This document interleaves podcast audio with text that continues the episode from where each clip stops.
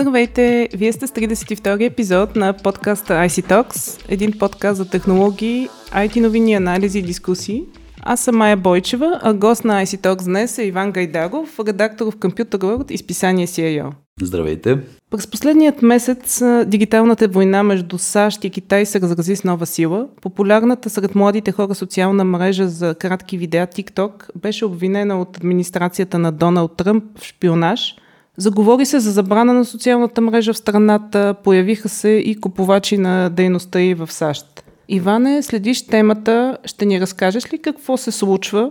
Ами, според мен се случва това, че общо взето ам, американската администрация отново действа превентивно и отново обаче в основата на, на нейната реакция седи същото нещо, което седи в основата и на реакцията и срещу Huawei. И това е отново, трябва да се върнем няколко години назад към приятия закон от китайското правителство, който задължава всичките компании, които както знаем структурата на китайските компании не е същата като тази на западните, да кажем.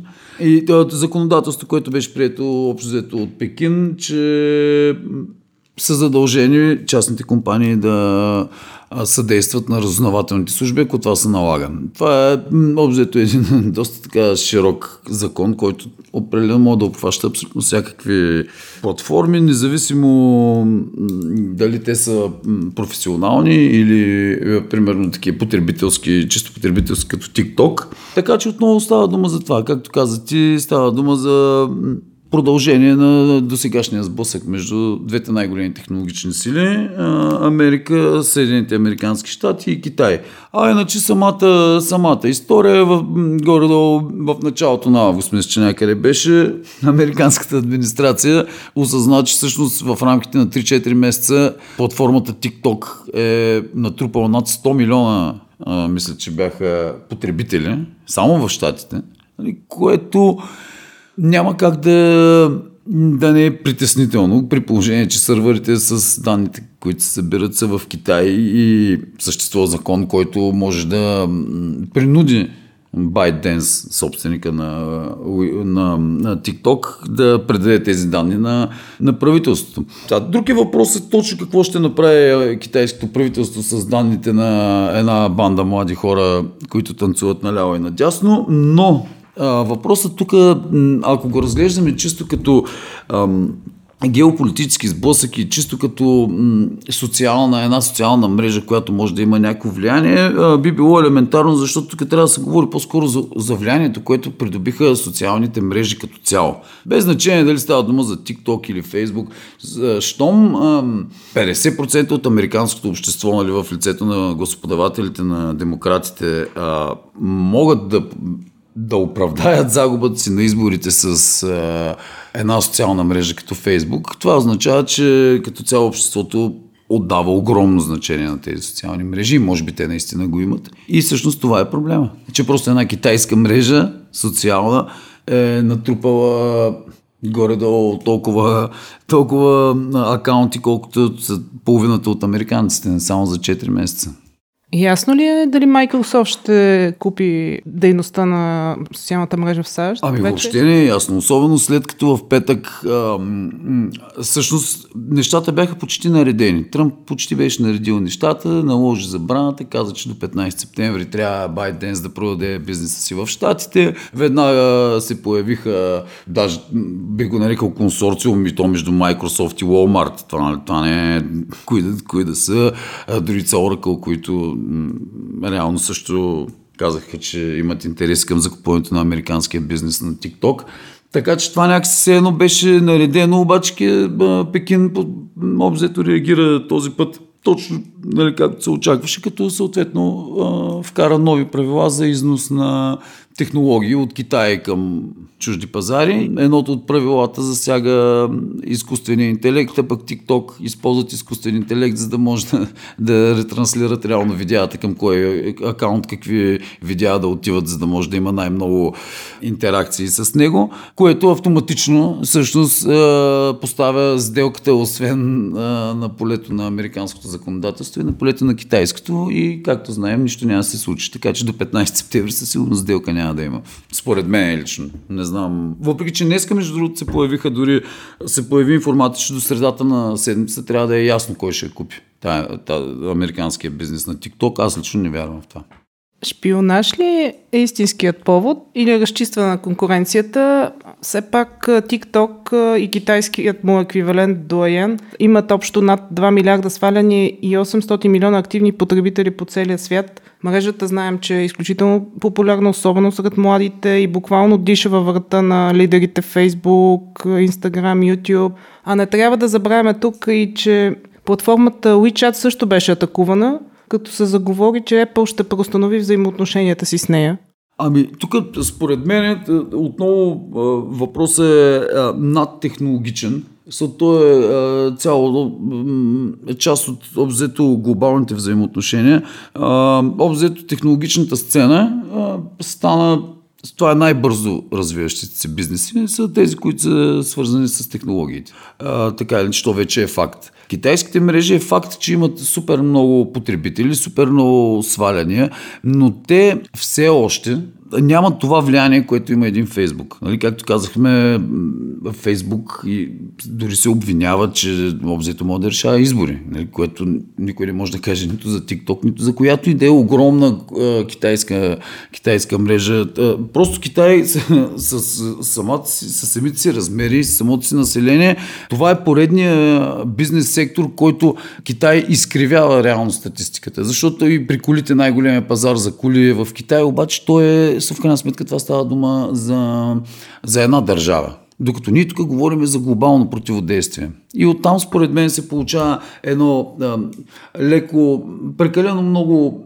тежест се дава на китайските мрежи, а те нямат това влияние. Но действието на американската администрация, понеже те сега нямат това влияние, с ресурсите, които имат реално и с изходната база, те много бързо могат да го придобият, особено като нали, дадат функционалности, които примерно Фейсбук или да, да кажем западните платформи не дават. Но това по-скоро на мен ми се струва като някаква превенция от сега да се ограничат възможности за растеж на, на китайския технологичен бизнес. Не казвам, че няма, няма причини за това съвсем адекватни, защото в крайна сметка нали, Китай представя една съвсем различна гледна точка към организацията на обществото и аз лично не искам да живея в нея, така че се надявам в крайна сметка нали, западните компании все пак да успеят да се наложат, но определено това се превръща в проблем, защото Китай има много ресурси, и то централизирани ресурси, които нито една държава няма.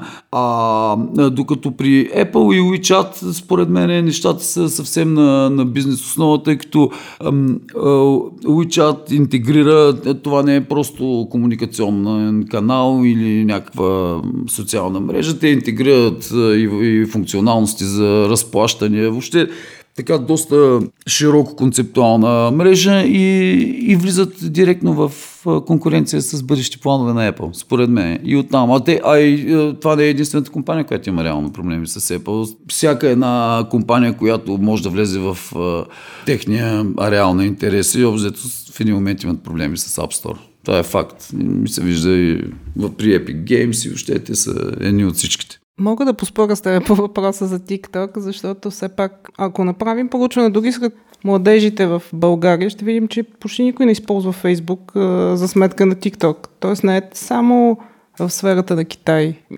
TikTok е далеч над извън Китай. Тези цифри според мен не са чак толкова... И... Ами да, но влиянието, реално а, потребителите на TikTok, доколко, мисля, че средната им възраст е между 11 и 14 години. Аз затова казвам, че на, на, Америка, на САЩ действията са превентивни, защото в един момент тези 11-14 годишни стават на 18 години. Но въпросът е, че в момента за точно тези глобалните процеси TikTok няма пряко влияние защото нали, потребителите между 11 и 14 горе-долу нямат никакво пряко влияние върху реално политически, економически и каквито и да било процеси. Аз затова казвам, че по-скоро тази политика, която налага в момента администрацията на Тръмп е по-скоро превентивна. Защото те всъщност Huawei не са изградили никакви 5G мрежи в Штатите, но вече са забранени. От такава гледна точка ми беше на мен позицията. Добре, а какви са твоите прогнози? Как ще се развие тази поредна война? Според мен, общо взето и при Huawei, а сега и при TikTok, общо взето нито едната от двете страни не държи нито на името Huawei, нито на името TikTok. So, те, обзето, говориме за, за влияние. И от това доколко ще се договорят, доколко ще се приближат а, позициите, включително по въпроси като а, Южно-Китайско море, нали, които въобще на първ поглед не са свързани с технологии, с този пазар и с тия спорове, до, до много голяма степен, според мен, те ще определят а, развитието на тази ситуация, а не чисто технологични м, въобще проблеми, като това дали сървърите са в Китай, дали ако двете държави реално постигнат в един момент доверие помежду си, няма да има никакъв проблем да са в Китай въпросните сървъри.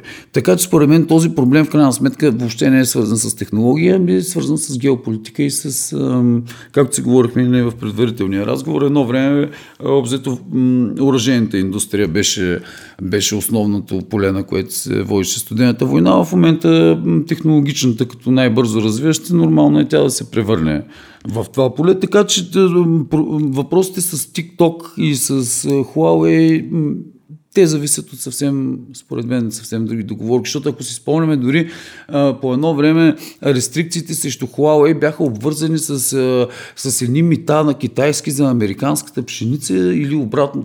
Те бяха обвързани просто, бяха като част от пакет с някакви съвсем различни мерки, които излизат от а, полето на технологиите. Технологиите просто са полет, където се сблъскат и се решават въпроси в други сектори, което ги, го прави още по-важно реално, всъщност, ако това ще полето. А иначе, така или иначе, не смятам, че TikTok ще пострада много финансово.